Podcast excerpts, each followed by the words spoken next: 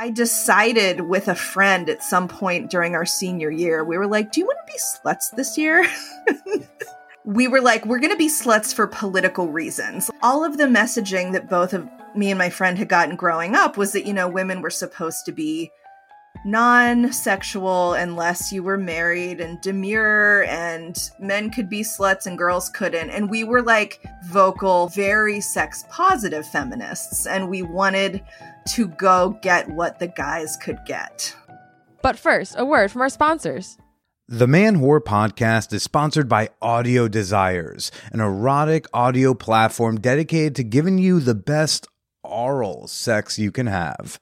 With hundreds of sexy stories in three different languages and a sleek, user friendly design, Audio Desires is the right fit to get you in the mood. Enjoy 50% off an annual membership or 20% off a monthly membership when you use promo code MANWHORE at audiodesires.com. Now let's get to the show. Welcome to the Man Whore Podcast.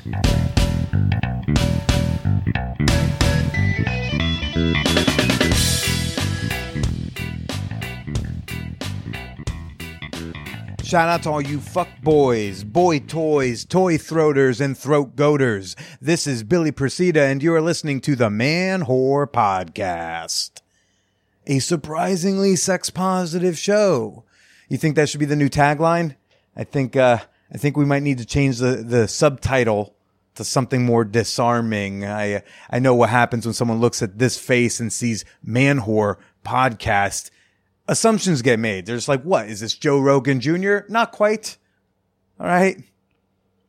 No, uh, no both sidesing for the sake of both sidesing over here. I, intend to only both sides it when there are more than one legitimate valid side to, to an opinion or argument.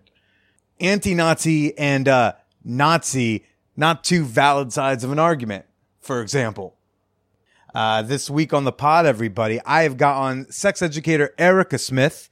She's the woman behind the Purity Culture Dropout program, which you'll hear a little bit about in uh, just a tid. But first, little kidney stone update. Uh, shout out, thank you to those of y'all who checked in with me and my health. It's uh, now been two weeks since I randomly went to the emergency room and, and a kidney stone scratched its way down my uterus into my bladder. And, uh, you know, still nothing. At this point, I'm being told it was so small that I probably already passed it and just didn't realize it. But then I'm like, yo, you terrified the fuck out of me. I spent two weeks every time going to the bathroom, every time I came, terrified I was gonna, I was gonna spurt out blood and, and hear a little, plink in my toilet bowl. But alas, I seem to be all right. I'm doing all right just in time, by the way, for our hot, ooh, mm, spicy, just a little much, mm, just the right amount, hot movie night this Thursday, tomorrow, if you're listening on the day this comes out, tonight, if you're listening to this the day after it comes out, yesterday, if you're listening to this on Friday, folks, this Thursday, at 10 p.m. Eastern Time. We are uh, we are gathering as a fan whore community once again for our monthly porn watch and hangout. Uh, this month we are watching Taboo American Style Part Two. We're gonna follow up with Nina and her and and that oof. I want to say hijinks, but I want to say really like emotional manipulation, uh, men- dare I say mental abuse, but sexy, uh, that she wreaks upon her family and community. If you want to join us for the hot movie night, two things you got to be in. One, you got to be in the champagne room, which is our super awesome, super free, super sex positive Discord server. There's a link in the show notes to that, but you can go to manwhorepod.com slash Discord. Get on in there. And then you do have to be a member of my Patreon community to have access to the private channel where I'm going to be streaming the film. You can be a patron of any level, so you can join for just $2 at patreon.com slash podcast. Link your Discord and Patreon and you're in, babies. Highly recommend, by the way, do not try to sign up at like 9.57 p.m. because you know what? Daddy's going to be working. I'm not going to have as much time to troubleshoot with you, although I'll do my best. But yeah, it's going to be a fun night. We've done it like, you know, we've done the last two months. Really good time. But yeah, it's going to be fun. We've done the last couple months. been a blast. If you're gonna blast, just you know, turn your mic and your camera off, and then uh, and then you could turn it back on and be like, "Oh my gosh, guys, I really loved that scene." And then you can tell us like why. My only rule though is uh is uh, no talking during the dialogue. Okay, there's character development that is very crucial to the eroticism of this movie. But uh, yeah, anyways, folks, join us for it. And I want to give a shout out, by the way, to longtime friend of the Man Whore podcast, hotmovies.com. It's the best place you can go to hashtag pay for some of your porn. They have they have movies from like every genre with all your favorite performers doing all the things. And I think you can still get 20 free minutes on top of any package you sign up for when you use promo code MANWHORE at hotmovies.com. Yeah. Before we get to this week's guest, Erica Smith, let's do a quick fan whore appreciation moment. Let's wrap up the business stuff real quick. I'd like to give a shout out to a member of the fan whore community on Patreon. It's my way of saying thank you for keeping a roof over my head and condoms on my cock. Right now, I want to say a big old thank you to Shannon Kyler. Hope you enjoyed your peep of the peep show. Thank you for supporting the Man Whore podcast on Patreon. Means a whole lot to me. And I hope you'll be back soon. Patreon is the best way you can support my work here with the Man Whore podcast, uh, my very uh, anti Andrew Tate work on this podcast. My that guy's such a fucking loser. It's just you know because I, I I'm reading articles about this dude, who by the way I would love to interview because I would love to sit down with this guy and he says some crazy shit and I'm gonna I'm gonna do what I did with my dad where I don't want to immediately say you're wrong. I just want to ask him questions until he doesn't have answers. Until he just throws his hands up and goes, well, because men are men and women are women. And like, what does that mean to you? I don't know how to answer.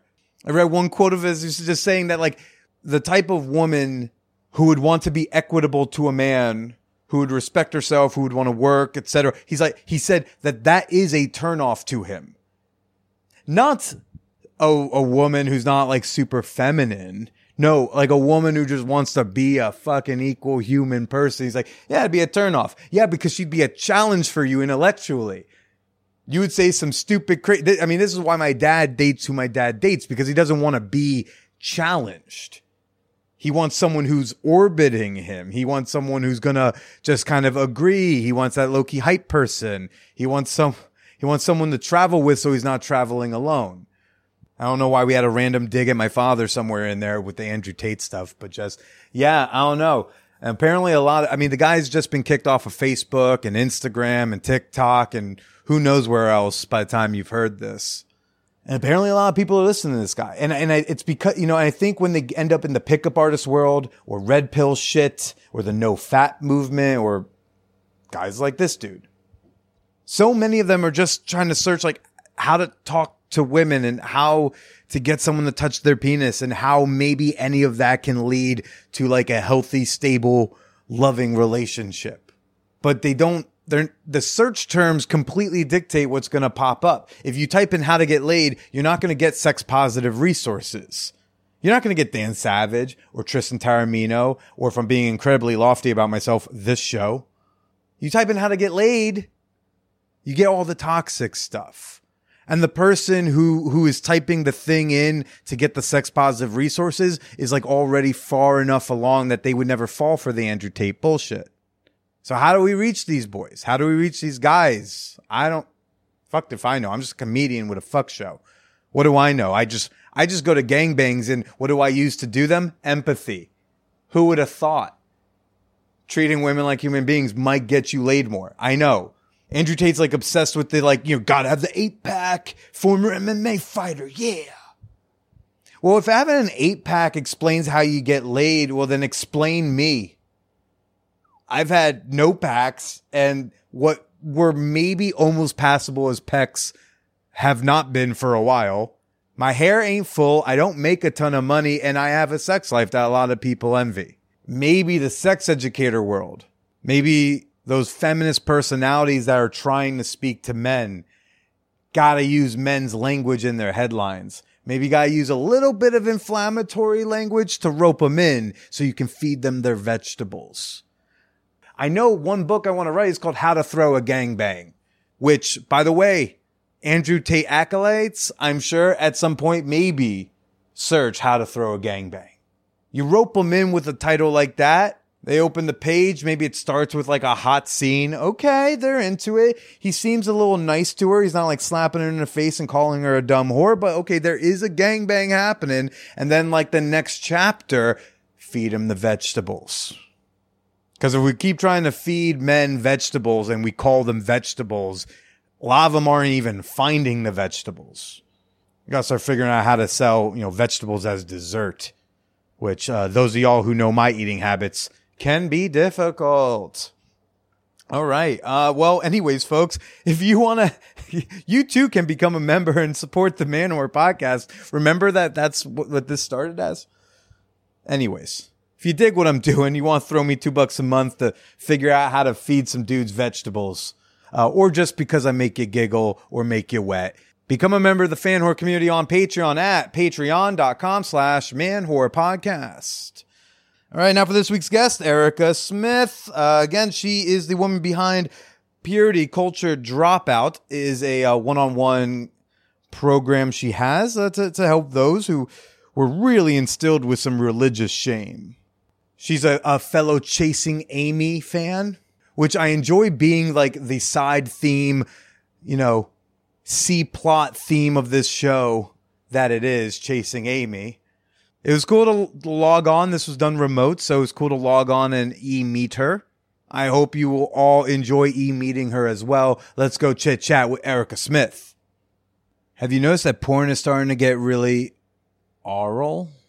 Aural, A U R A L, aural. That's that's that's when it's going in your ear hole, not your mouth hole, folks. And audiodesires.com is releasing some fire audio erotica for your ear places. Okay, folks? That's our sponsor this week, audiodesires.com.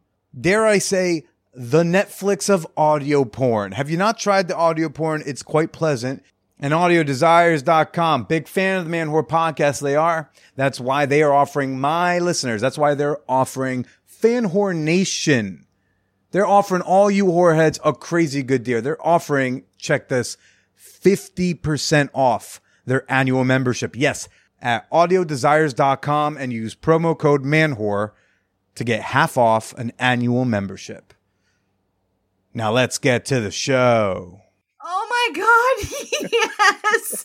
I must have where where did I talk about that? I must have talked about it on a different show recently. Bobby Box and Gabby's show, it came up, and I was like, that is my favorite movie. That movie was I mean that whole era of Kevin Smith, I was I don't know how old you are, but it was a formative time in my life and I loved those movies, but Chasing Amy was the first movie where I was like, "Oh my god, you can be kind of a lesbian and kind of straight at the same time." This is a sex and dating podcast, but is also a Chasing Amy appreciation podcast. I'm here for that. I should rewatch it. It's been a couple years. So I connect with that movie most with the parking lot scene when she gives that big monologue about like I didn't get a fucking map, map from A from A to, to B. B. that's th- that's it right there. That spoke have- to me. Yeah, and I have I have used that line and quoted that line. I even wrote an article years ago about how our like sexual orientation and gender identities develop and that was kind of the opening part of my article. I was like I didn't get a fucking map. Um some of us might, but when you don't, you kind of figure it out yourself. So I decided to figure it out myself in college, uh, you know, going to NYU, being in New York City, using Craigslist. And I was like, I'll try it all that way. So how did you start to, you know, map your own course? Oh, so I went to Penn State, which, you know, big party school. Um, Penn State is known for football, football coaches sexually abusing children. But when I was there, um, it was where I got to explore queerness for the first time. Mhm. And it was really difficult though, because so, like, to set the scene, it was the late 90s. It was like 98, 99 and I was from a very small town near Penn State, but going to main campus is like going to another world um, from a small town. And I remember finding the like the lesbians. They had a a lot of them lived in one specific house. I think they all had like they were in some kind of club, but I tried hanging out with the lesbians and it was like I was still too bisexual for them at the time and I totally totally just flopped with them. Like I remember going to a lesbian party and like sitting by a girl and putting my hand on her leg and being like, maybe this is the first girl I make out with. And then like later that night I found her in bed with a different girl and I was like, Aw. oh, I guess I'm just gonna leave this party. Oh no. But yeah, it was the college years. Um college for me was a great time to not only get really into sexuality stuff in my academic life and my like activism life, but also in my personal life. Like, mm. I decided with a friend at some point during our senior year, we were like, Do you want to be sluts this year? it was a conversation we had. like a conscious do it. decision. It was a conscious decision. And yeah, so that I think that's where a lot of it started. Okay, and how did that conversation go? Was it as simple as like, yeah, let's do the slut thing this year? Okay, let's do it. Or like, was there more of like, was there strategizing? Was there planning? Um, Was there a list? Well, what was really funny to me looking back is that we we were like we're going to be sluts for political reasons. Like we thought it was very and I feel like this is silly, you know, we were like 20, 21 years old, but all of the messaging that both of me and my friend had gotten growing up was that you know women were supposed to be non-sexual unless you were married and demure and men could be sluts and girls couldn't and we were like we were super vocal feminists, but we were very sex positive feminists, and we wanted to go get what the guys could get. We were really fucking into being super out and expressive about our sexuality. One of my roommates was studying feminist porn, and we had all of these, like, of course, they were on VHS. I don't even think DVDs existed then, but we had all these like VHS tapes of feminist porn in my college apartment, and we would just have these like nights where we would get together and watch it and talk about it. And yeah, we were pretty, we were pretty vocal. So, how did y'all achieve uh, being sluts that senior year? I should also say, by real quick, I'm here with sex educator Erica Smith. I sometimes forget to do that. I've only been doing this eight years, but sometimes I forget the whole introduce the guest or whatever. Um, but hello, thanks for coming on. Of course, I love we're just going right in. Um, yeah, I, I mean that year I was not in a relationship with anyone officially, which was great, and I, yeah, had sex with girls for the first time. I remember, um, so I was like totally a punk rock kid. And at the time at Penn State, if you were a punk rock kid, you hung out with all the other weirdos. So it was like the goth kids, the hippie kids, the green party kids, and we would all just party. Wait, the Green Party kids are lumped in there. It was Nader time. That was it. It was Nader time. It was Nader time. People had Nader buttons. It was the coming up to the 2000 election.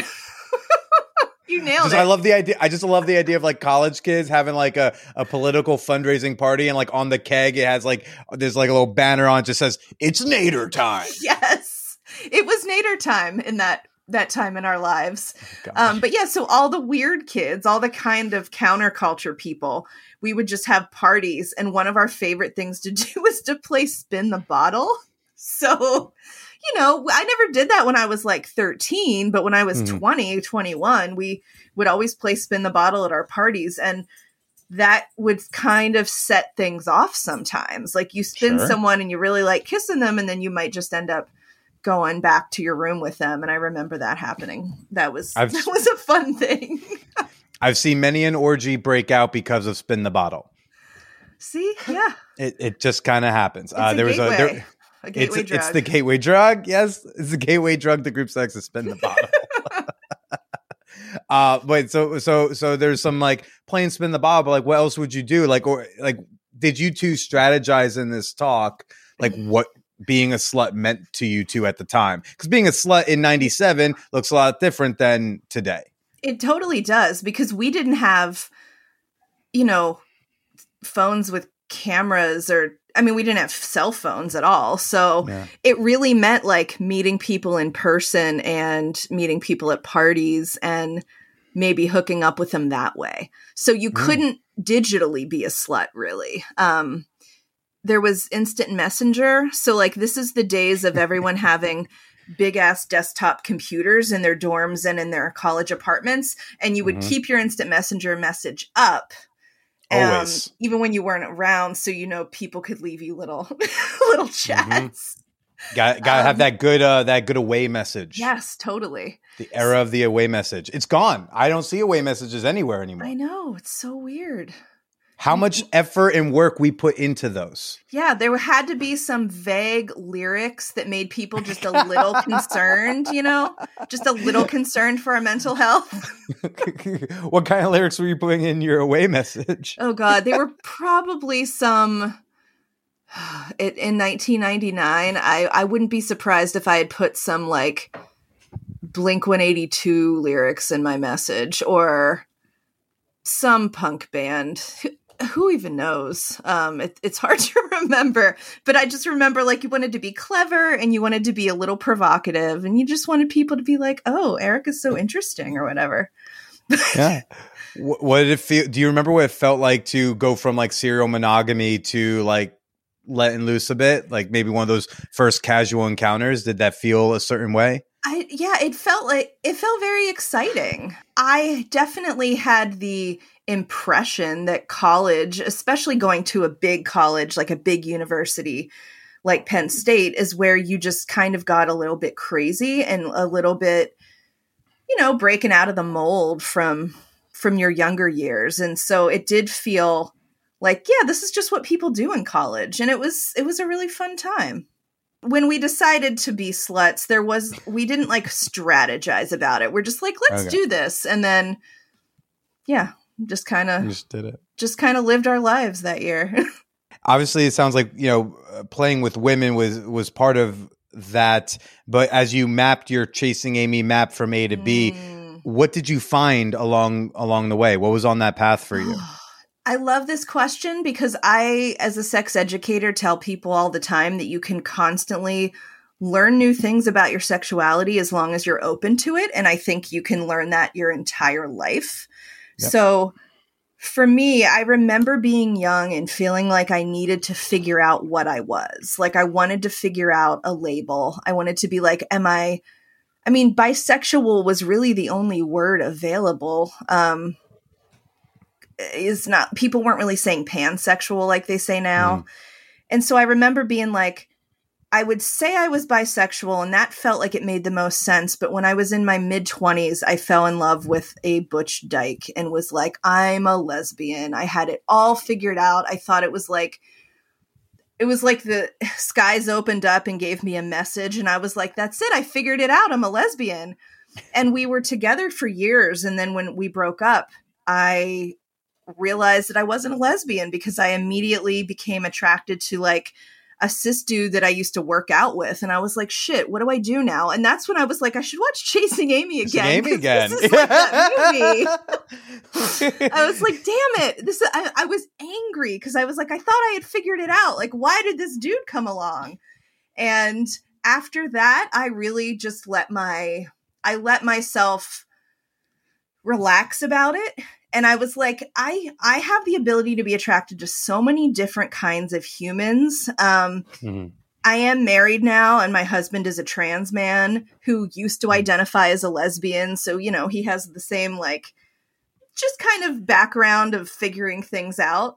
But um, I kind of don't know what's at point B. The map from point A to point B is still Hmm. continuing because sometimes I see people that I'm like, whoa, like that person's really hot. And it's someone I would have literally never thought I would be attracted to in the past. So, yeah, I think as long as we're open to it, we can constantly discover new things about ourselves and our attractions.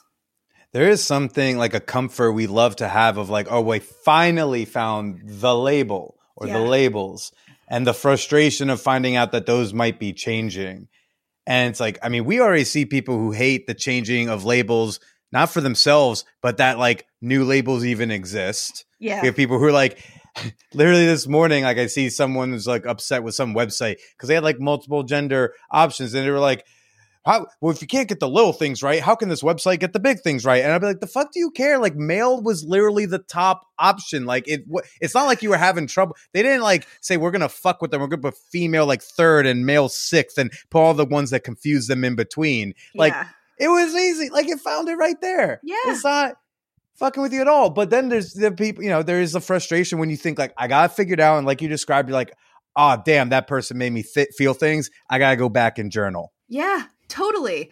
And I I work with a lot of people that are newly discovering their identity, maybe probably because they were raised super Christian and like didn't have the ability to think about it, but people get so fixated on wanting to find the right label for themselves and I think that often it's besides the point. Like sometimes we can get so worried about like do I call myself a lesbian? Am I allowed to call and I'm just like that's not the important part of exploring your sexuality. The important part is just doing it and feeling things.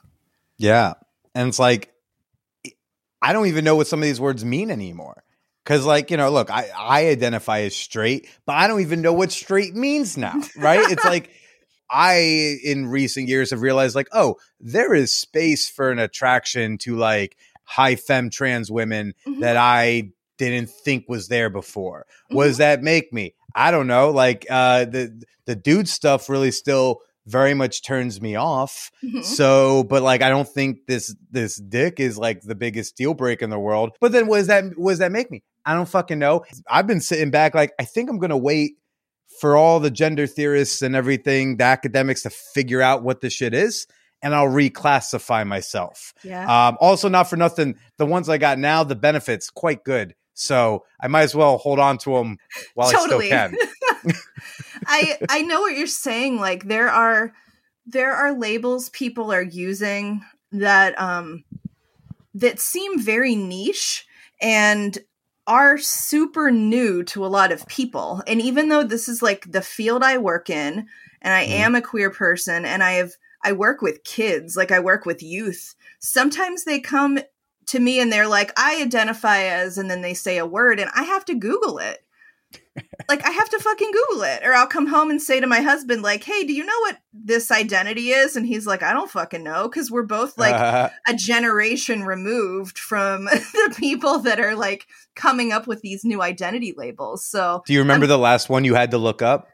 uh, I remember looking up the word trixic, which means a non-binary person that dates lesbians. I think. So, but then at that point, like, I just don't understand. There's sometimes it gets so specific. It, I'm like never going to tell someone like you can't call yourself a thing. I just question: No.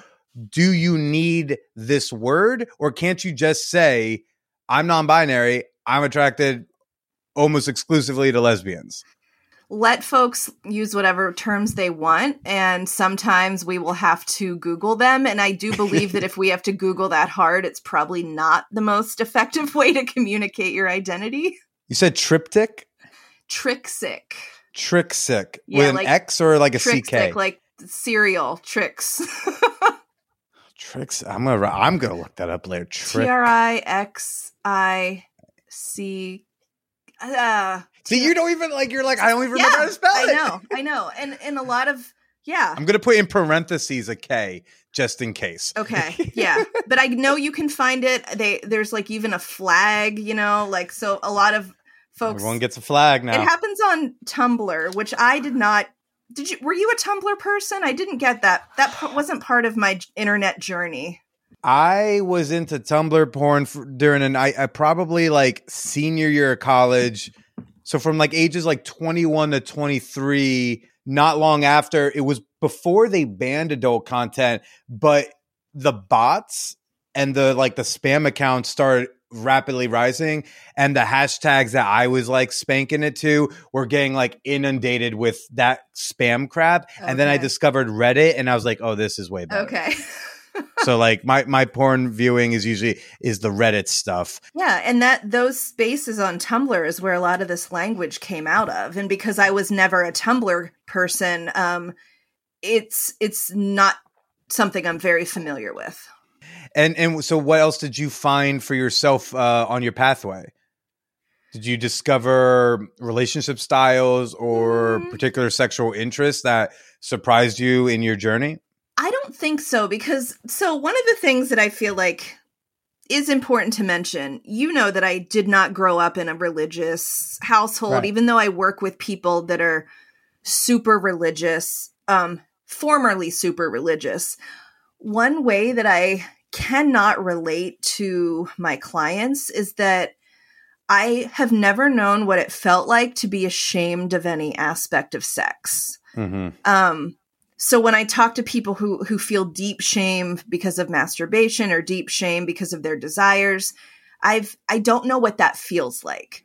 So e- I never even really felt shame for queerness. Um, so like I my journey figuring out what I liked was always just fun. Um, but but it never included any kind of real like emotional difficulty. Like I feel like I've been an uninhibited person since I was a teenager, basically. Yeah. Yeah. Plus, if you want to share about the Playboys, I hear uh, you Oh, had yeah. access to Playboy magazine. yes. I mean, I love this story because my family is so chill. I did not grow up. So I'm from like rural Pennsylvania, a very like blue collar, all American, run of the mill family. So when I say I wasn't raised with sexual shame, it's not because my parents were like hippies that were intentionally making me, you know, learn about sex in a progressive way. I just grew up in a really like chill and raunchy family that loves to make jokes about everything.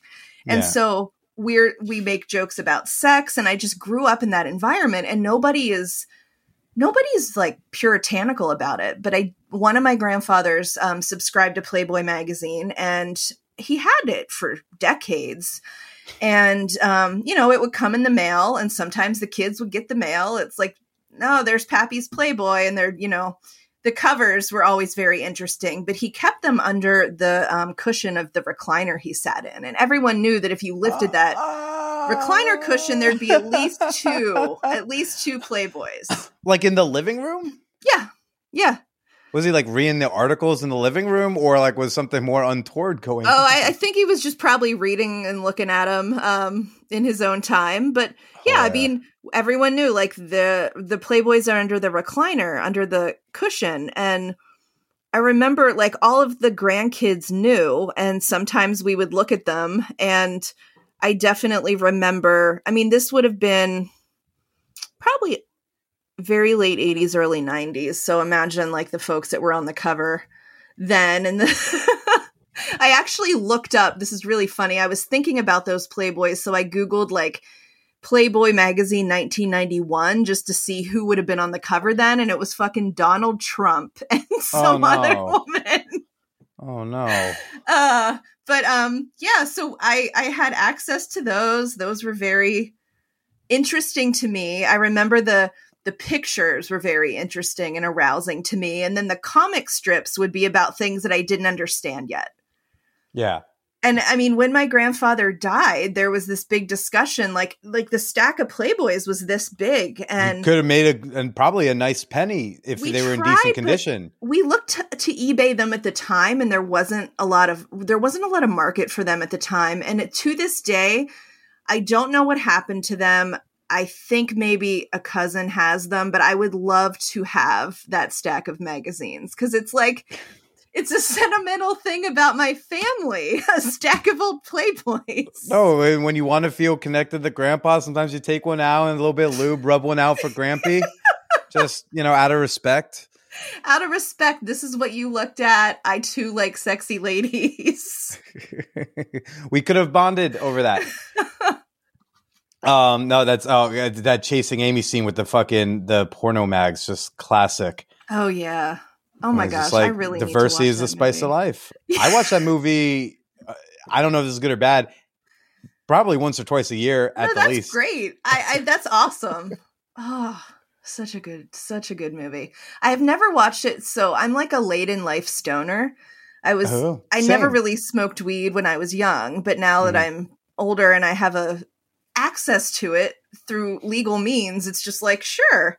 So I love to just get really high and watch movies that I've never seen high before. And I think that that would be fun. Well, the, the, and this is with Kevin Smith movies at large. And I started watching those in earnest in probably like 2000, like whenever Dogma hit HBO, then someone was like, "Oh, there's like the whole universe." So I then was like renting all the other movies, Uh-huh. and th- there was something, and so similar to when you were like reading the comic strips of the Playboys, and like, oh, there's humor that you don't quite get yet because of your age. Watching Kevin Smith movies from middle school, really until a few years ago, I would keep learn like there's new jokes I would get on Yeah. subsequent viewings. Like Yeah. I had a Blunt Man and Chronic poster. I didn't know what Chronic or a Blunt was. I really only know what the man part of Blunt Man. Well, I didn't know. I had no idea. I didn't know understand all sorts of uh, aspects of stoner culture or in chasing Amy, like gay culture. I just didn't get any of it. Yeah. So, but like as you learn more of these things, as you discover your own sexuality, there become like more jokes you can understand. Absolutely. Yeah. It's a funny thing about watching some of that stuff in retrospect and being like, wow, this was like really horny. And I didn't understand that at the time. It's like, how did my parents let me watch this? I recently had that conversation about um, Grease, like when Olivia Newton John passed away. I Sure. was like, yeah, that movie, the songs in that movie are so horny. And we like So sang horny. them in middle school. And I definitely didn't know what a, like, what it meant when they, he talked about like the chicks will cream. I didn't know what that meant. Oh, that's a line. I haven't watched Grease in probably twenty Grease years. is dirty as fuck. I, I, I remember Rizzo, and I was, I guess, like my memory of Grease is Rizzo is the dirty representation. yeah. But I guess there's, pl- I guess there's plenty more. there's a lot of lot of references to high school humping in that movie. Yeah. I didn't understand back then. Yeah. How'd you meet your husband? Oh, we both work in at the time we both had um jobs that had to do with sexual health and we met this is like the hilarious story. We met at the AIDS activities coordinating office in Philadelphia in the health Hot. department. So hot. We met at a meeting about HIV prevention and sexual health and then just realized we knew a lot of the same people. You know how that is. We're like, how have I never met you before? We have so many people in common and yeah. That that's it. How, come on, come on, a little bit more. How, how's it? How's it go from? How's it go from HIV conference to uh oh to like a date?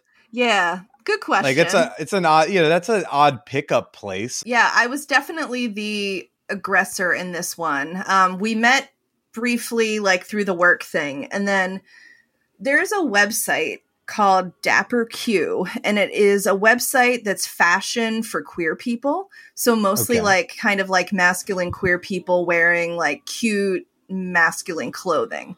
And every year they put out a list of like the best 100 best dressed like hot queer people.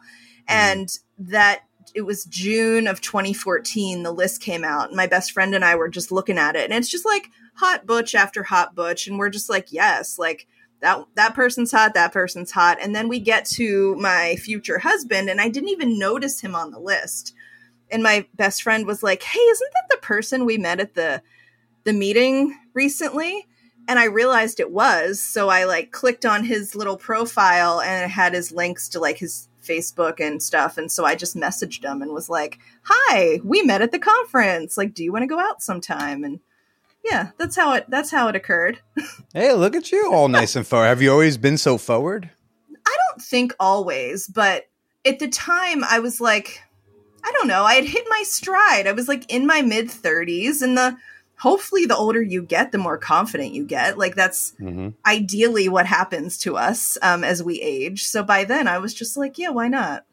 Okay. What's it about like that butch look that because you said like you first got exposed to that like kind of in your early twenties and seems like that stayed a little consistent. That the seems like L seems like you got a happened. t- the L word happened. That's what it is. this seems like you might have a bit of a type. I do have a bit of a type, and whenever people have asked me to like what is your sexual orientation or whatever. Like the word queer is the word that I use that's shorthand. Everyone knows hopefully what queer means. But my very specific type is that I love people that are like boyishly masculine. And I don't care if you were born assigned male or female. I don't care how you identify now. If you were like a boyish person, especially if you wear a backwards baseball cap, which is kind of like a fuck boy look, I don't know. It just is my Where's, thing. where's my hat? Uh, I don't know. So I'm like, I don't care if you're a cis man, a trans man, a butch, like however you identify, whatever's in your pants. I don't care if you have that like boyish vibe, that like masculine kind of playful. Yeah, that's that's exactly what I'm attracted to. Not to say I don't love like hot girls that are femmes, but it doesn't give me the same like oh my god feeling. do you have you ever uh, thought about like what that might be about? So much. I think I just, at this point, as even as someone in the sexuality field, there's no explanation most of the time for what people like and why we like it. And so I don't waste any time worrying about it. I'm just like, Mm. I'm just going to go with it. That person does something for me. You know, even in sex research, there's not a lot of like hard in like hard evidence as to why people like the things they like. There are theories about it.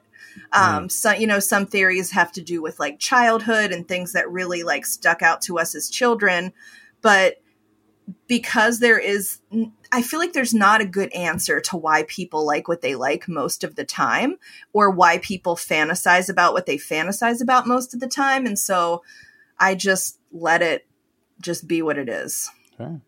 Have you ever played around with your gender expression? No, I am like such a high femme. It is just what is so natural to me.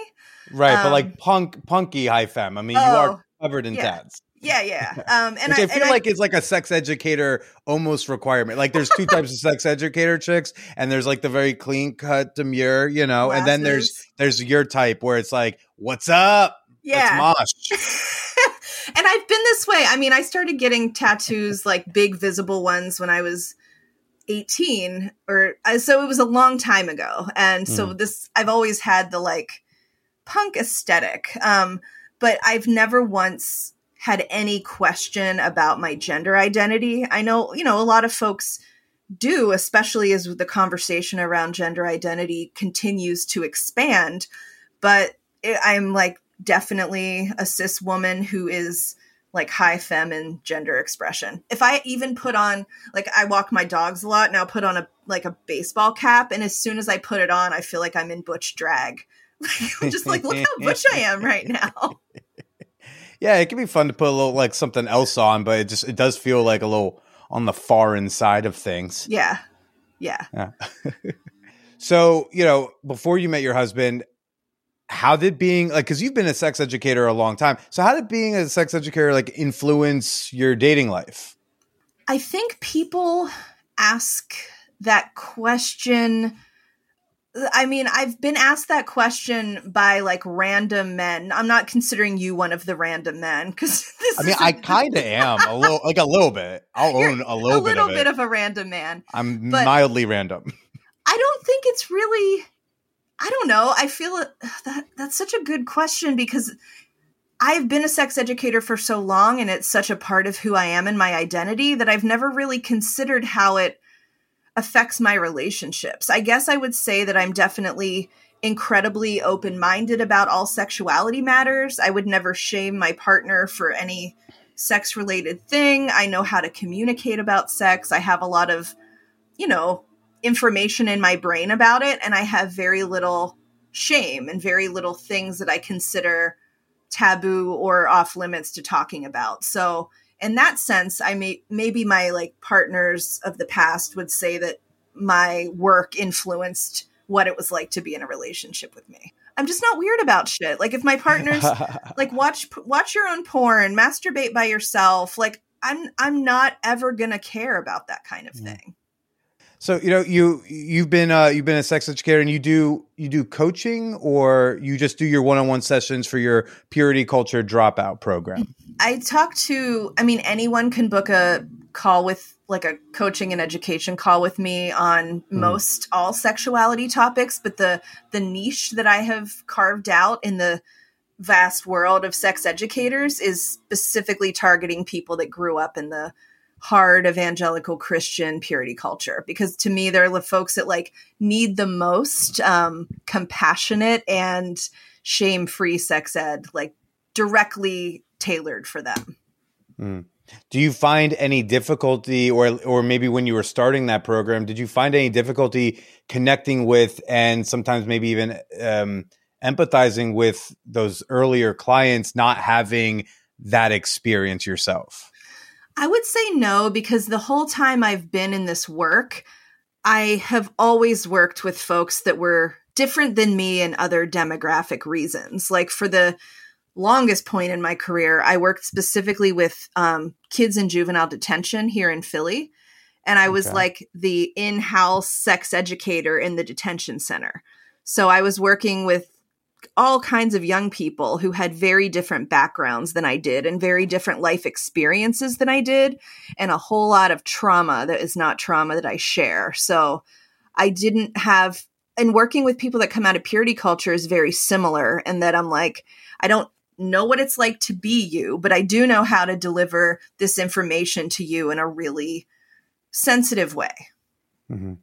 What is probably one of the most difficult parts of your job, uh, particularly the the one on one work? Mm. I mean, I hear a lot of fucked up stories from people. So I have to find ways to like deal with that on my own and not carry it with me. And that's always been part of my work. Um, because when you're talking to someone about sex, it's an emotional issue. It's a very heavy topic. Like I always say, like, I'm not an accountant. I don't talk about numbers. You know, I mean, maybe accounting is very emotional for some people. But like when you start talking to people about sex, you get into their family history, their life stories, the traumas they've experienced, all the shame they carry, and you hear a lot of really hard stuff. So I Mm. think for me, just hearing those stories and manage and like managing my own mental health and peace is is probably the hardest part, but I'm pretty good at it at this point. Hmm. Okay, fair enough. Fair enough. But uh, Erica, this was great. Thank you so much for coming on. Yeah, thank you for having me.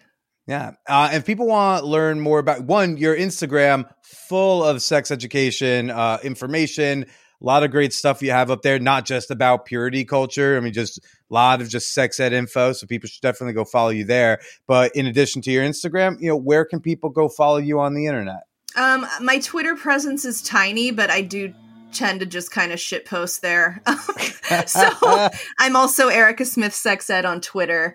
Instagram is definitely my hub. That's where my most most of my content is.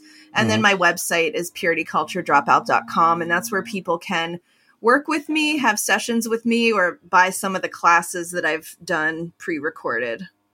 And the Instagram is what's the handle again? It's Erica Smith.sex.ed and Erica is spelled with a C. Erica was uh, dot sex dot ed. Did somebody have at Erica Smith sex ed? Uh, You had to put the dots in there. I think I put the dot in there because otherwise I thought it just looked like it said sexed. That's a good point. And I That's didn't want it to say Erica Smith sexed. I wanted it to be clear. How sexed is she? Okay. Uh, well, everyone, definitely go check her out. And uh, Erica, thank you so much. Uh, and why don't you go ahead and say goodbye to everybody? Goodbye to Billy's audience. Thank you for listening.